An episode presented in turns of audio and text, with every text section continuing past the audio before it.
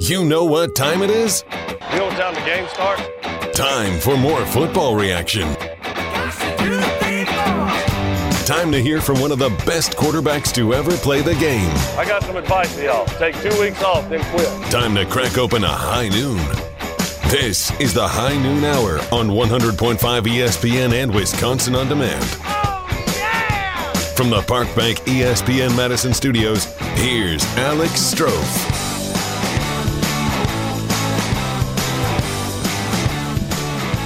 I'm not Mike Greenberg, am I? No, I'm not. This is the High Noon Hour, the debut edition, right here at 100.5 ESPN, the ESPN app, and Wisconsin on demand. How you doing, everybody? Live and local on a football Friday, as we lead up to tomorrow's season opener for the 18th ranked Wisconsin Badgers. They play host to FCS opponent Illinois State. The Redbirds coming to town. Exciting action tomorrow. Just a week or so away from Packers football as they open September 11th at Minnesota. We've got a lot to get into over the course of the next hour. Our pals Rutledge and Hamilton will follow us up right at 1 o'clock, going to three hours today as we lead you in to the opening weekend. Want to give you the phone number right away because we're going to have a conversation uh, right away around the Green Bay Packers and an interesting poll that came out in the Athletic this morning. So the phone number right off the top, 844-770-3776. That's the old National Bank talk and text line as we talk about where the Packers rank in the NFC. Just 9 days away from opening kickoff in Minnesota. The Athletic comes out with a poll talking to NFL executives, ranking each conference 1 through 16 the teams based strictly on their roster. No coaching staffs, Nothing. Not the practice squad, just the active right now as it stands 53 man rosters, rank them 1 to 16. Hunter Vaughn running the show today. Hunter, I know you know the answer, but you were surprised by the answer. Before I tell everyone what the answer is, where would you expect the Packers to rank in the NFC out of the 16 teams they are heading in, where they stand right now to week number one? I would have gone maybe somewhere around a four or a five because I just think that that receiver room just drops them down so much, and the questions at the O line too. I just think that that would have been enough to say let's push them down, you know, a few spots. Yeah, you know, off the top of my head, right? I, I think I think there's a, a common theme, especially this past offseason with fans and, and the talking heads like me and you, about where the Packers rank. There are three teams it seems really atop the NFC, but maybe you could make a, a case for a fourth. The Rams, who of course the reigning Super Bowl champions. Tom Brady's back, so you got to give a lot of consideration yep. to the Tampa Bay Buccaneers, and of course the team that knocked the Packers out of the playoffs last year, still very much intact. That would be the San Francisco 49ers. So I think those are three teams you could easily make a case for above the Green Bay Packers. But according to NFL executives, uh, uh, uh, that's not how it's going. The Packers rank only behind the Los Angeles Rams, according to a pool of NFL execs in terms of their roster, their 53 man roster. They rank number two in the NFC. I wasn't shocked by this ranking. I wasn't taken aback by this ranking, but I was a little intrigued. It piqued my interest, if you will, because there are a lot of question marks. In fact, there are more question marks around this Green Bay Packers specifically offense than there has been since 2008 when Aaron Rodgers took over as the starting quarterback. Now, I know he's won two back to back MVPs. I know he's debatably playing the best regular season football of his career.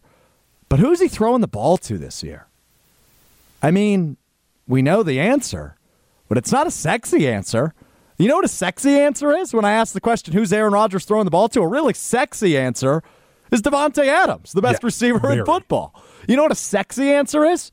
Jordy Nelson, when he's receiving for 1,200 yards and double digit touchdowns in a season? You know what a sexy answer is? Greg Jennings, who went into the Packers Hall of Fame last night when he was at the top of his game about 10 years ago. Right? Those are sexy answers. And no offense to Allen Lazard. Seems like a good guy. Has a great story. Practice squad to now number one receiver. But that's not a sexy answer.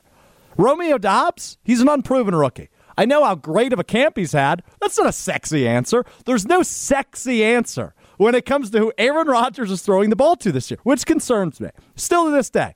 It's been five, six months since the traded to Las Vegas, and I'm still concerned.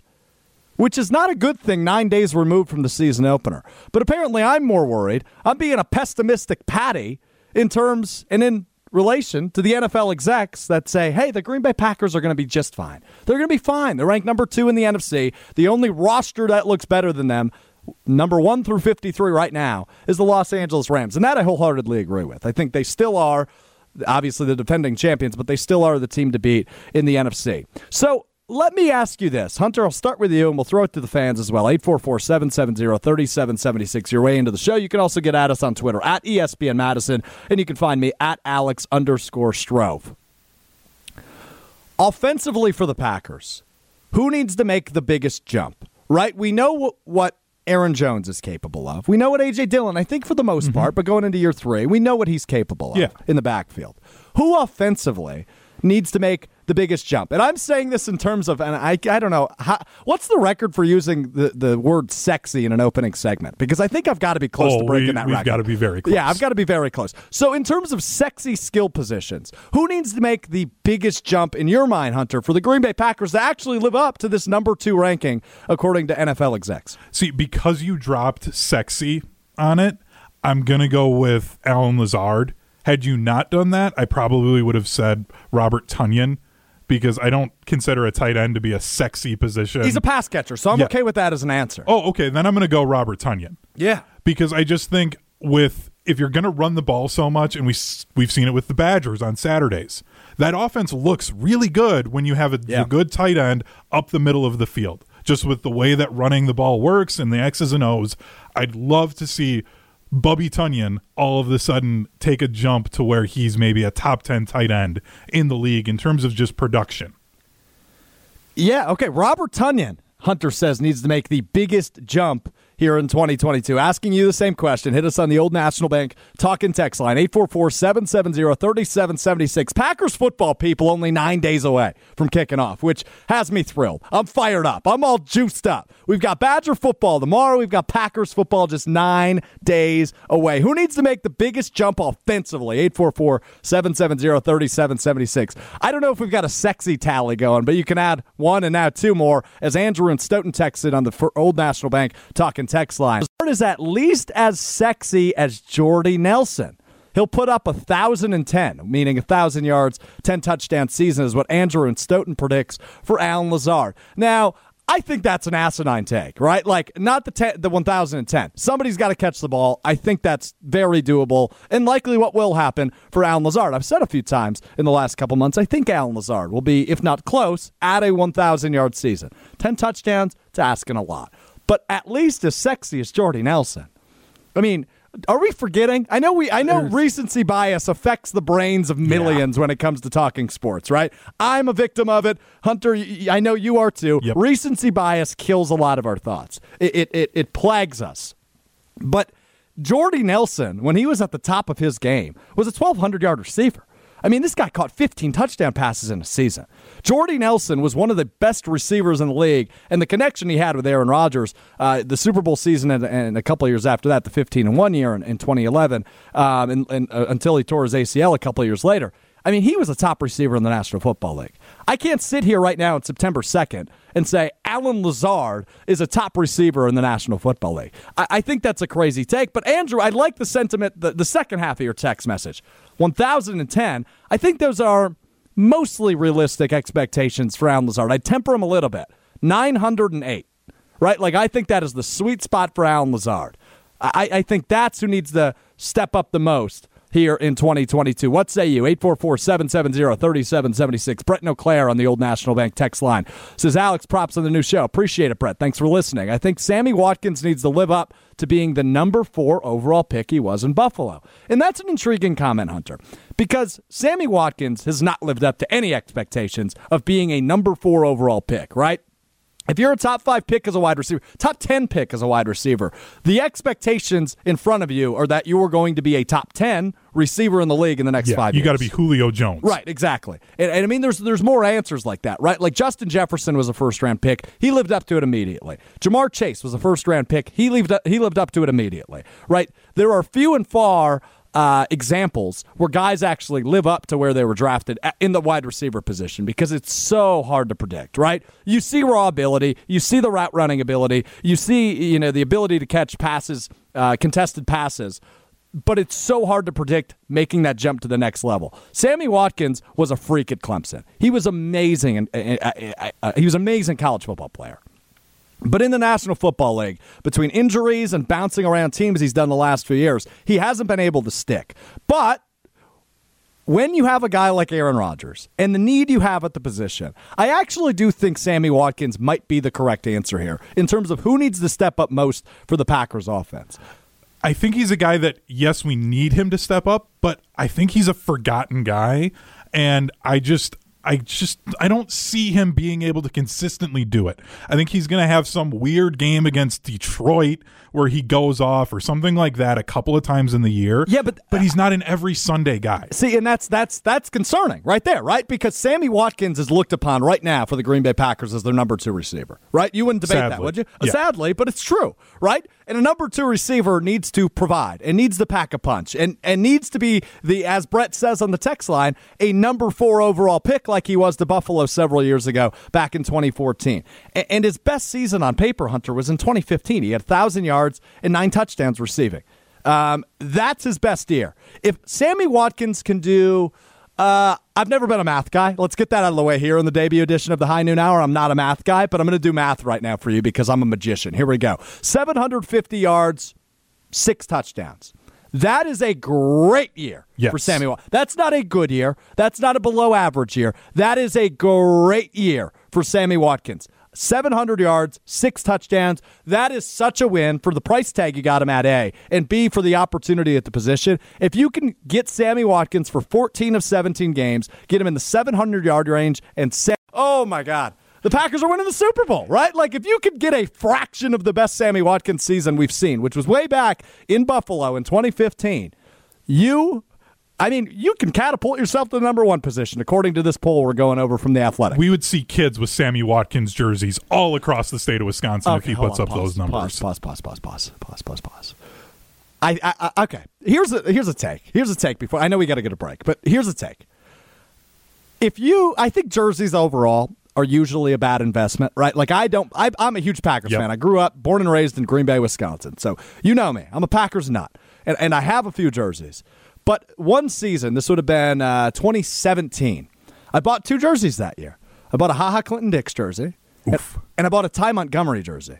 Do you remember what happened on the trade deadline that year? Oh, it didn't go well. No, both those guys were traded on the trade deadline, so I have not bought a jersey since. But Sammy Watkins as a jersey investment is not a safe play. I wouldn't recommend that to any of the kids listening out there. Um, A- Andrew and Stoughton responding to my Jordy Nelson response. Jordy had four seasons over a thousand and three over ten TDs. Easy on the best in the league nonsense. Allen Lazard isn't as sexy as Jordy Nelson. Jordy had four of those. Allen Lazard's at zero of those. I understand your sentiment. He needs to step up. He needs to be the number one guy here in 2022. But uh, he's not as sexy as Jordy Nelson. Nobody's as sexy as Jordy Nelson or Davante Adams in terms of name recognition and the wide receiver depth chart in Green Bay. We'll continue to talk Green Bay Packers. Brett Favre earlier this week on Jen, Gabe, and Chewy talked about how this defense could be the best in the league. We're focusing on offense. We'll flip our attention to defense. That's next. It's the high noon hour right here as we roll on next on ESPN Madison.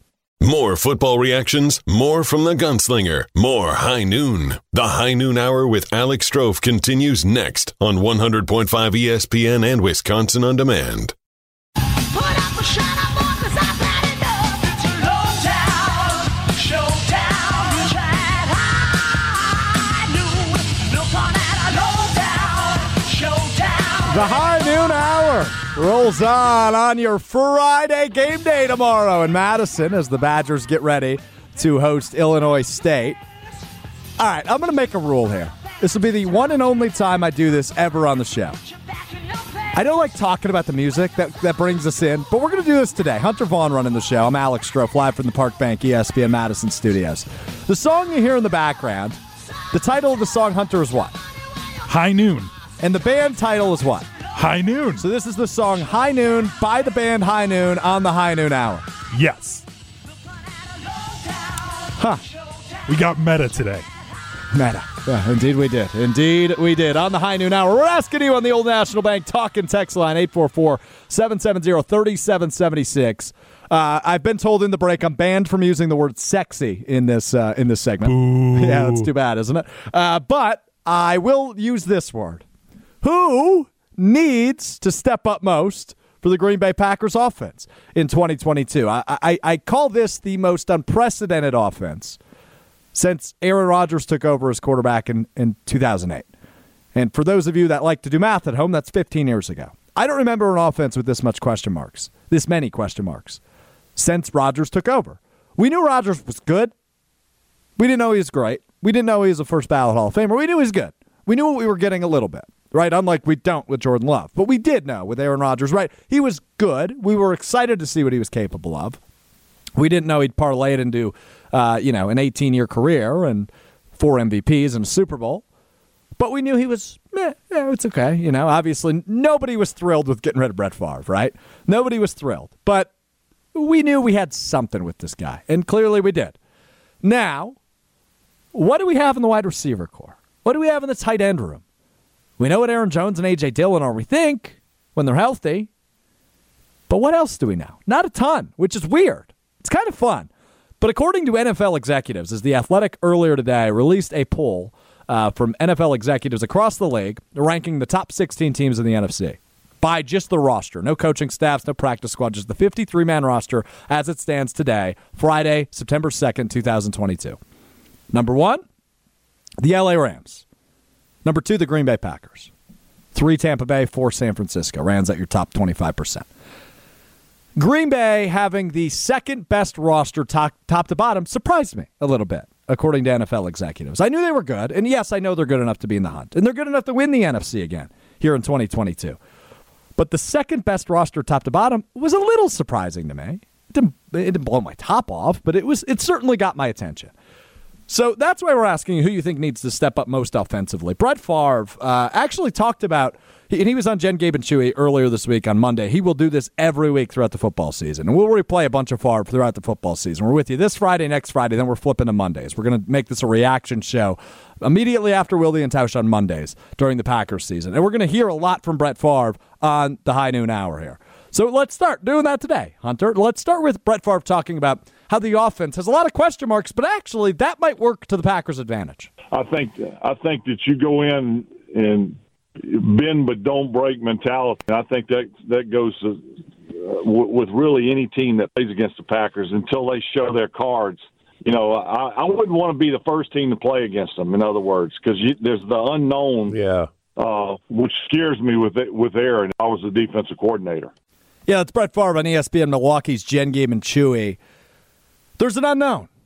And he said he wouldn't like to be the first team that played them. And it's interesting, Hunter. Who is the first team that plays the Green Bay Packers? Oh, they go up to the Great White North of Minnesota. Yeah, and uh, Brett Favre finished his career with what NFL team?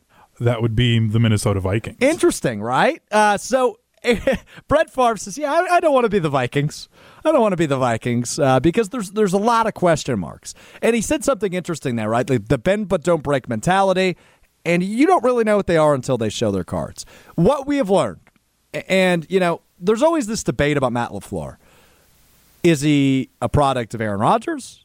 Is he a good coach? Is he bringing out the best in Aaron Rodgers? They've won 13 games his first three seasons. Aaron Rodgers has won two MVPs. There's a case to be made that Matt LaFleur has helped Aaron Rodgers kind of have this second chapter, if you will, of his career. But we don't really know what he is without Aaron Rodgers. And we're not going to find that out this year unless, knock on wood, he gets injured. Let's hope that doesn't happen.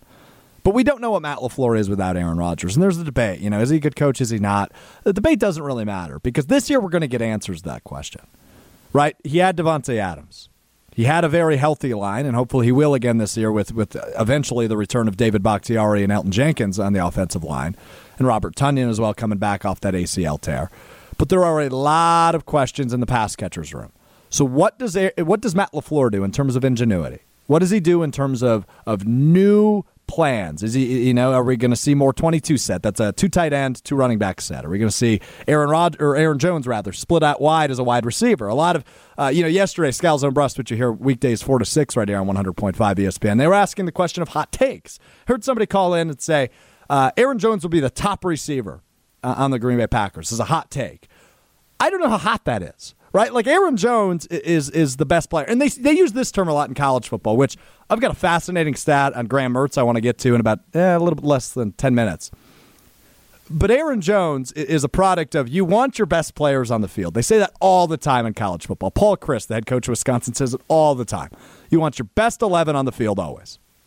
So with Aaron Jones and A.J. Dillon, they're certainly two of your best 11. So I think you're going to see a lot of both of them on the field.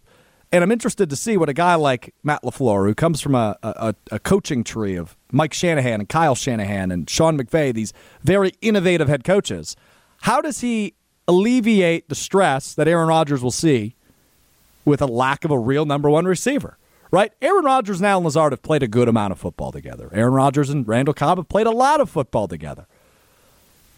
But those aren't guys in the same tier or echelon or threshold of Davante Adams. You're losing a big, big player. And there's a lot of question marks. So Matt LaFleur will make his money and make his mark here in 2022. And I get that with the question marks and losing Davante Adams, but with Davante last year, I looked this up. They averaged 266 passing yards a game.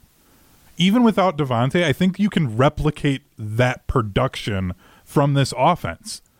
So it's it's not going to be a guy's getting 100 plus yards every single game. It's going to be five guys Share up the over wealth. 50. Share the wealth, yeah. right. And so I just think as long as the offense is just efficient and you can be close to that top 10 that they were this last year, I think they literally finished number 10, then you're okay.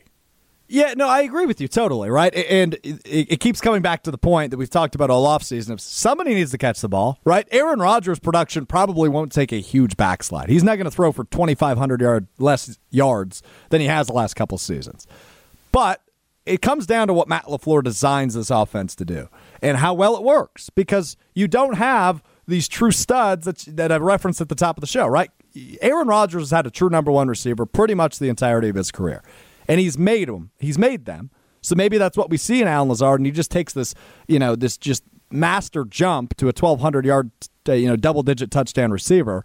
I don't see that happening. I think he'll have a really good year, and I think I said earlier, 900 yards, eight touchdowns, somewhere in there. It's like a good range for Allen Lazard to fall. But somebody needs to catch the ball. And somebody will, and many people will, right? And I think to your point, there's going to be a lot of spreading of the wealth uh, amongst, you know, all seven receivers they kept, the two running backs they currently have on the roster, which will eventually be three when Kylin Hill returns from physically unable uh, to, to return, or the physically unable to perform list and uh, and Robert Tonyan as well at tight end. So there are a lot of questions, but at the end of the day, somebody's going to need to catch the ball, and you have Aaron Rodgers under center. So a lot of those problems are minimized and seem a lot less. Brett Favre also, let's flip to the other side of the ball now, Hunter, because the defense has gotten a lot of hype this offseason. And the top of that depth chart, I've been banned from saying that word, but I'm going to say it here, Hunter.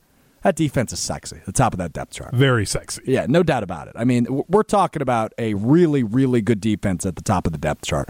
Brett Favre, well, he holds some high expectations for them too. Here he is earlier this week on ESPN's ESPN Milwaukee's Jen and Chewy.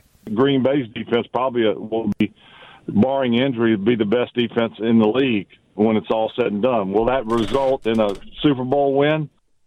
Time will tell. But I do think that they're vastly improved and, and going to be hard to score against. Going to be hard to score against. And he's right, right? I mean, if they can remain healthy, earlier this year, Mina Kimes ranked them as the second best defense in the entire National Football League. Now, Brett Favre, and maybe he's a little biased, right? Maybe Brett Favre's a little, a little biased, right? But he says they could be the best in the league. And so the expectations, and it's weird. I don't know that I ever remember, at least in the last, eh, I don't know, two decades, where the offense is the one with all the question marks and all the, huh, I wonder what's going to happen there, and the defense is, you know, the, the, the foundation of the team, if you will, right? Like they are the backbone of this team this year, it seems, at least in the preseason of 2022. This defense expectations are sky high, and that's fair, right? As I mentioned, the top of the depth chart, really, really good. You, you, you expect a jump from a guy like Rashan Gary. You, you drafted your last three first round picks in the last two years have all been defensive members from the University of Georgia, who last year had the best defense in college football and you and you grab two guys, Devonte Wyatt and Quay Walker, And last year, you draft Eric Stokes, a cornerback from Georgia. So uh, the the um, you know the G is very familiar for all three of those guys as they just convert their colors from red and black to green and gold. I'm intrigued to see what this defense is. And I don't know if right away they're going to be a top defense in the league, but if they can remain healthy, I I really do think they're going to keep this team in ball games, which has not been a case in Aaron Rodgers' tenure as a starter since 2008, right? Defense has usually been the downfall of Aaron Rodgers. And we got a quick glimpse into what maybe that could look like in the divisional round loss to the San Francisco 49ers back in January, when the defense plays their best football and limits an offense to practically nothing. It's the offense's turn to just get some points on the board. They were unable to do that in January. But what we've learned, and, and uh, my final thought on this when it comes to Aaron Rodgers, what we've learned with him is when he put a chip on his shoulder, he plays the best football of his career. They drafted Jordan Love in 2020. 21 and 22, Aaron Rodgers wins the league MVP award. When you put a chip on Aaron Rodgers' shoulder, he usually doesn't only do well, he does great. He does great things. And I imagine, you know, when we're criticizing Aaron Rodgers, and I'm not talking COVID vaccine, I'm talking actual football playing. When we criticize Aaron Rodgers, that just grows the chip on his shoulder, and it'll make him even more amped up to come out and, and put points on the board because there's question marks, but there's also the memory of the divisional round loss to San Francisco, where Aaron Rodgers scores a couple touchdowns, just two of them, even just one of them, really, the Packers go to the NFC Championship game for the third straight year. They'll try to make it three or four here in 2022. A lot of questions. We got nine days to start figuring those out. 844 770 3776. That's the Old National Bank talk and text line. Your way in to the show. This is the High Noon Hour. We're, of course, brought to you by High Noon Vodka sodas. They're freaking delicious. I love them so much. We're going to crack one open, and we're going to give you a fascinating stat on Graham Mertz, the Wisconsin Badgers quarterback. I mean, Hunter, we should open our own research firm because what we found in show prep earlier today about Graham Mertz might be the most fascinating stat I've ever seen of a college quarterback. Most fascinating stat. I'll tell you what that is and maybe what it means. That's next. It's the High Noon Hour right here on ESPN Madison. You're listening to the High Noon Hour with Alex Strouf on 100.5 ESPN and Wisconsin On Demand. Join the show on the Old National Bank talk and text line 844 770 3776. Yeah. Wow. Wow, wow. I'm too sexy for this girl. Too sexy for your girl. Too sexy for this world. Too sexy for this ice. Too sexy for that jack. Yeah, the High Noon Hour rolls on right here on 100.5 ESPN, the ESPN app, and Wisconsin On Demand. 1236 on your Friday, almost the weekend, people. Can't wait for that. College football weekend here in Madison. I know you'll be partying out on the streets. I'll be with you on Regent Street uh, tomorrow. Looking forward to Wisconsin, number 18, opening their season hosting Illinois State. Before I get to the most fascinating stat I've maybe ever read, I mean it is it is terrifically fascinating on on Wisconsin quarterback Graham Mertz. I got to tell you about your opportunity to win twenty thousand dollars. Sonny with a chance to win twenty thousand dollars. High Noon Seltzers. As I told you earlier, made with real vodka, real juice, and sparkling water. Uh uh uh, are they good? I love those things. 13 flavors now, and they are now available in tailgate and variety, 8 or 12 packs. And get this, people $20,000 on the line here this fall for a limited time at participating locations in the Madison area. You can scan the QR code at the point of purchase for your chance to win $20,000 instantly. Snap of a finger. That's right, a chance to win $20,000 instantly, courtesy of our great friends over at High Noon. You must be 21 or older to enter, and there is no purchase necessary. Just scan the QR code, look for them around participating locations in Madison, and you can instantly win $20,000. It's a good, good chunk of change, uh, if I do say so myself. Everybody could use $20,000 except maybe Graham Mertz, who, uh, of course, last year was pretty much the face in college sports, at least early, when name, image, likeness was introduced, right? He came out with a, a gear line. He had a couple deals early. He was really the, the first, at least local athlete, to embrace the new name, image, likeness era in college sports. And Graham Mertz is a fascinating character. I talked to him earlier this week. He seems ready to go. The guy's always oozed confidence. He's a very confident guy. You like seeing that as a quarterback should be confident, despite some of the struggles he's had over the last couple of years. He oozes confidence. Last night, I was watching uh, a Big Ten matchup, Big Ten football here in week one on a Thursday. How great is that? As Penn State and Purdue uh, were, were going head to head last night, and it was a thrilling game. Really good Big Ten game in, in week number one. Uh, Gus Johnson on the call of that one, if I'm not mistaken, Hunter, right? Yeah, he Gu- so excited yeah, for football. yeah, be let's let's just leave it at that, right? Gus Johnson, So midseason excited. for it. He was very very excited. Um, but I, I I couldn't help but notice they popped up Aidan O'Connell, who's the quarterback at Purdue. It was Purdue and Penn State, and Aidan O'Connell, one of the better quarterbacks, if not you know the second best quarterback behind C.J. Stroud in the Big Ten this year. I couldn't help but notice at the end of the game they popped up a stat line, and at that point he had thrown 51 passes. He ended throwing 58 passes. Sean Clifford, the Penn State quarterback who we saw here in Madison week one of last year, threw 37 passes in the Penn State win. And I was fascinated by, by how many passes both these teams had thrown, right? 37 for Penn State, 58 passes attempted for Purdue. That was insane to me, right? That, that's, a, that's a big amount. And I thought to myself, Graham Mertz, why isn't he throwing 30 passes? Why isn't he throwing 50 passes in, in a shootout game like Purdue and Penn State was last night? Well, I think we found the answer as, as we did some research on Graham Mertz's history as a starter. He has started 22 games as a Wisconsin Badger, 22 of them. Okay, follow with me here. There has been six games in which Graham Mertz has thrown over 30 passes. Our number here is 30 because Sean Clifford at 37, we thought 30 is a good number. When Graham Mertz has thrown over 30 passes, the Badgers are 0 and 6. Oof. They have never won a game under the Graham Mertz era when he's thrown 30 passes or more. They're 0 and 6. Now, the other fascinating part of this is when Graham Mertz throws under 30 passes, 16 games, right, Hunter? When Graham Mertz throws under 30 passes, the Badgers are 15 and 1. They only have one loss. And ridiculous. the one loss is a loss to Michigan last year in 2021. And if you remember, that was a game Graham Mertz got injured in.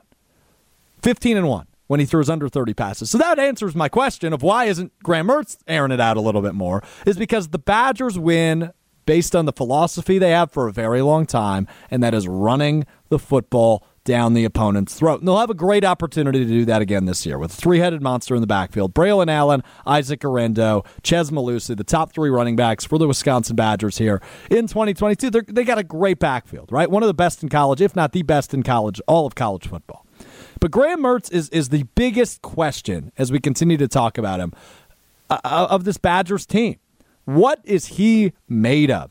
And this stat tells me he's probably not a gunslinger. 0 and 6 when he throws over 30 passes, 15 and 1 when he keeps it. It's actually under what, like 26 passes? Uh, yeah, the most he threw where they got a win was 23 attempts. Okay. So something in the in the range of like 20 to 25 pass attempts, you're likely going to win the game with Graham Mertz as your quarterback. But if he is is in a spot where he, you know, he's working from behind and he has to throw more, you lose. You're 0 6. It's it's a fascinating statistic on Graham Mertz and, and, and the struggles he's had so far in his 22 games as the Wisconsin Badger starter. But what I say to that stat is let's throw it out the window beginning tomorrow against Illinois State. I said this yesterday on Rutledge and Hamilton, but I want to I want to reiterate my point. This is a game in which the Badgers will win no matter how poorly they play. I don't care if you trot me out as their top wide receiver. Tell Chimere Dike to have a night out off. I still got some eligibility left due to the COVID year. I'll go play wide receiver number one for Graham Mertz, and the Badgers still win that game by four or five touchdowns. They can play as as poorly as they possibly can. There's no way they lose to Illinois State tomorrow. So what I say is let's see what Graham Mertz is. The backup quarterback, Chase Wolf, got hurt last week. There's nobody pushing to replace Graham Mertz this year, right? Myles Burkett likely the backup option. He's a freshman, in-state freshman. You're not getting replaced, Graham Mertz. Your your job is as safe as it comes in college football. So what I say, my vote is not that it holds any weight, but my vote is let Graham Mertz air it out tomorrow against Illinois State because if he throws 30 passes tomorrow, Hunter, they're still going to win the game. And this stat that we used today that I was so fascinated by and taken aback by, we can throw it out the window because I believe Graham Mertz, he has the confidence already off the field, in his interviews, in his press availability, with his teammates. He just oozes confidence. He's, you know, from what I hear from the players, he's looked at as a big time leader on this on this Badgers team. So let him go bananas, right? Give Braylon Allen an easy workload tomorrow. Let him only have like 10 carries. Let Graham Mertz throw the ball 35 times. Let's see what he is until he eventually takes a seat, I imagine, in the fourth quarter because they're up by five touchdowns. it I get it and I want to see him air it out, but that big OHIO in week 4 in Columbus, I'm already looking ahead to that for this Badgers Okay, team. but but I think this So- is an important point, though, Hunter. Right? Because I get the running game going then. Right, you will. You'll have plenty of opportunity to do that. You have the best backfield in college football. Do With it the- right away. You don't need to do it right away. Yeah, you do. The backfield's good enough, right? You don't need to. You don't need to carry the ball seventy-five times in an F, against an FCS opponent. You likely will because you're going to be winning by so much, and they likely will. Hunter, they're not going to do what I'm saying, but I think from as you amp up, right? Last year they opened the season with Penn State, and then a couple weeks later they went down to Chicago to play Notre Dame. Their schedule is way tougher at the beginning of the year, whereas this year they have they they have uh, Illinois State, they have Washington State, New Mexico State, right? Non-conference opponents, weak schedule, weak sauce, right? Easy way to open the air. I view Graham Mertz as needing more of a ramp up when you get to Ohio State and you're likely playing from behind, and Graham Mertz will be asked to throw the football 30 times. I want to see him do that in a game he can win, right? Because look at the stat. It's on both of our sheets. When he throws over 30 passes, the Badgers are 0 6. And all of those games are games where they were playing from behind and Graham Mertz was put in a spot where he needed to go win the football game. He's going to be in that position in Columbus on September 24th. But then why not to that same idea is make sure that your running game in 3 weeks is at the highest It level it can be. It will But be. I think it is. It so, wasn't it- last it's- year. It's so asinine to sit here and tell me this three-headed There's- monster won't be ready. it's the O line. It's Allen, not the running backs that I'm worried about. It's the O line. They were a revolving door of different combinations last year, and then you're going to just say like, "Okay, we've got our guys now. You're going to be fine. They're ready to go, and we're just going to assume everything's okay." Yeah, At let's least just today, let's just coast in then, guys. Let's just not worry about Ohio State. The ca- the date on the calendar that should be absolutely circled, and although they will never say it, it should be on Paul Chryst calendar. September 24th at Ohio State. That's a game. If you go in and win, you're officially in the college football playoff conversation. You knock off Ohio State because them and Alabama are the top two teams in college football, undisputed, on a tier of their own right now as it stands on September 2nd. I get your point because that will be the identity of your offense 22, as it should be. It should be the running game. I understand what you're saying, and they will get the ramp up. They've got three games to do so. But in the opening game, just one game, Hunter, I'm just asking for this in one game. I'm not saying New Mexico State throw the ball 45 times and then throw it 55 times against Washington State, right? That's not what I'm saying. What I'm saying is I want to see Graham Mertz throw 28, 29, 30, 31 passes, get an easy win, which it will be tomorrow. They're going to win by a billion. Everybody in that stadium is going to be hammered because it's a 6 p.m. kickoff. Regent Street's going to be bananas. Can't wait to be down there tomorrow. And Graham Mertz just needs to perform. He can prove he can do it, right? This is a big time recruit. This is a guy when he was recruited, Hunter. You remember the reaction. Yeah. Everybody thought he was going to be a Heisman Trophy winner. Wisconsin was going to be a national championship contender. This is going to be the greatest quarterback Wisconsin had ever seen, or the best they'd seen since Russell Wilson, who, by the way, is having a pretty good NFL career. Got a lot of money yesterday when he signed a new contract. The expectations for Graham was for him to not just be a game manager and be remarkably average. The expectations for Graham Mertz was to be a gamer and to be one of the best quarterbacks in college football. We haven't seen that yet. So against an FCS opponent, which doesn't matter, you're going to win by five touchdowns if Graham Mertz doesn't play, right? Like you're going to win by a billion points either way. So let Graham Mertz get comfortable. Let him show, yeah, that Illinois game wasn't a complete fluke. I'm going to play Illinois State now and throw another five touchdowns on 30 pass attempts. And I'm actually going to get that monkey off my back of if I throw 30 passes, I lose.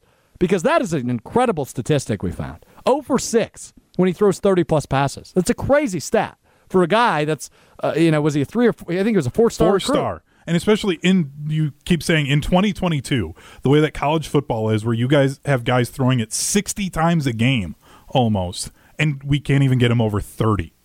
And Yeah. then they're going to lose. Yeah. like they just it hurts. Let Graham Mertz sling tomorrow against Illinois State. That's what I say. What say you? 844-770-3776. Am I insane? Am I overreacting to this 0 for 6 stat, 30 plus passes for Graham Mertz? What say you? 844-770-3776. Get old with Old National Bank on the Old National Bank. Talking text line. He's Hunter Vaughn running the show. I'm Alex Strouf here on the high noon hour. We're live from the Park Bank ESPN Madison studios. We'll wrap it up next. I want to continue this conversation on Graham Mertz because I'm a little bit nervous about this season for him. And that's why I'd like it here in game one. We'll continue to talk Mertz, and I want to know what's in your crock pot on Saturday because I'm a crock pot guy when it comes to football weekends. What's in your crock pot? Let me know. 844 770 3776. We wrap up the high noon hour next, right here on ESPN Madison. More football reactions, more from the gunslinger, more high noon. The high noon hour with Alex Strouf continues next on 100.5 ESPN and Wisconsin on demand. Football season off to a hot start here in Madison as we roll out on the high noon hour. Alex Strouf with you for the next couple minutes uh, as Rutledge and Hamilton, an expanded version with our friends Jim Rutledge, Matt Hamilton, Molly Brown, going to kick it off here in about seven minutes, one o'clock all the way until four o'clock with you this afternoon. But football season off to a hot start in Madison. This from our friends at WKOW.com. 137 people cited for underage drinking on State Street Thursday. 137 underages issued already. Uh, the students arrived back to campus yesterday, by the way, for those of you curious. 137 underages. Oh, man. That's a tough. That's a bad beat though. I had the over under at 140 and a half. Oh, okay. That is I a went bad beat. over. So yeah, that is tough. That is rough. That is an insane number, um, which is which is a shocking headline to read uh, just a few minutes ago. I just saw that. But um, welcome back to, uh, to to College Town, people. Uh, as we roll on here on ESPN Madison, that's Hunter Vaughn uh, producing the show for us here on the High Noon Hour. Hunter, I, I, I teased it last uh, segment. I asked, what's in your crock pot? 844-770-3776. Here's my tradition for football, right? Especially Sundays, since usually in uh, tomorrow will be another case where you and I are working. Uh, ESPN Wisconsin College Game Day returns tomorrow. Uh, we'll be live from Regent Street before the game, beginning at 4 o'clock, and immediately following the final whistle, we'll be live reacting to the season opener between Wisconsin and Illinois State right here on 100.5 ESPN, ESPN app, and Wisconsin on demand. So Sunday is usually my crock pot day when I just sit on my butt, do nothing but watch NFL football. Uh, I do. I do uh, I do spaghetti. I've done I've done all sorts of stuff in the crock pot. Uh, but we had we had a call uh, during the break from Ryan and Madison. He gave you a recipe. I hear Yeah, for some Southwest chicken chili. that sounds delicious. Yes, three chicken breasts with a jar of salsa. I didn't expect you to repeat the recipe. But oh, go. No, oh no, yeah, yeah. continue. I gotta Yeah, let yeah. the world know. Yeah, go ahead. Give it, give it to us. Ryan and Madison's famous uh, Southwest chicken chili. Here we Yes. go. Go. Three chicken breasts, a jar of salsa, three to four hours in the crock pot. Then you shred up the chicken, and then you add in some corn, beans, whatever else you want with it. That's it. That sounds easy and it Yes. sounds delicious. Now, what made me think of this, Hunter, is you are slow cooking what this weekend? I'm going to be doing some ribs in the crock pot on Monday. Ah. Mother-in-law's coming over. So let's get this out of the way very quick here. As this is the debut edition of the High Noon Hour. We're going to do this this Friday, next Friday, and it's always noon to one. Next Friday, noon to one. Then September 12th, we're making the flip to Mondays. Mondays, noon to one. We're going to react to Packers. We're going to react to Badgers. But I need so, I need to let everybody know something right up front. I need to be very transparent. Not a good cook, and I'm very lazy. So crock pot recipes, boom, count me in on every single one. So this week's crock pot recipe of the week is Ryan and Madison's Southwest chicken chili. Three chicken breasts, a can of salsa. Let it go for how many hours? Three to four. Shred it up, then add whatever else you want vegetable wise. That is the uh, the debut inaugural crock pot recipe of the week from our friend Ryan and Madison. That's something we're going to do for the next couple weeks. Yes. Because it's football season. It's good to do the crock pot. You don't really want to cook a, an elaborate meal. You want to sit on your butt like I do, watch football. Crock pot recipes are what we're going to focus on in this show. Going to be a heavy emphasis. Crock pot recipe of the week there from Ryan and Madison is Hunter making ribs. Ryan and Madison making Southwest chicken chili. Whatever you're making, I'd love to hear about it. 844 770 3776. Before we wrap up, we got about a minute left. I, I, I want to go back to a statistic I just read on Graham Mertz, which I was blown away by. So, Graham Mertz has started 22 games for the Wisconsin Badgers at quarterback. When he throws under 30 passes, super efficient. 15 and 1 record. The only loss to Michigan a year ago when he was injured. When Graham Mertz is asked to throw over 30 passes, attempt 30 passes in a game, he is 0 and 6. Has never won a game. And that is usually because he's playing from behind. And me and Hunter got in a really fun conversation about Ohio State on September 24th, where they will likely be playing from behind. So I want Graham Mertz to throw over 30 passes tomorrow against Illinois State, get his first win when he throws over 30 passes, and maybe he'll be ready to attempt a ton of passes September 24th. Uh, at Ohio State. A big thanks to Hunter Vaughn for running the show today. I'm Alex Strouf. Thanks so much for hanging out with me on the debut edition of the High Noon Hour. If you missed any of the show, available wherever you get your podcasts. Maybe not next, but it will be by the end of the weekend. Rutledge and Hamilton coming up next.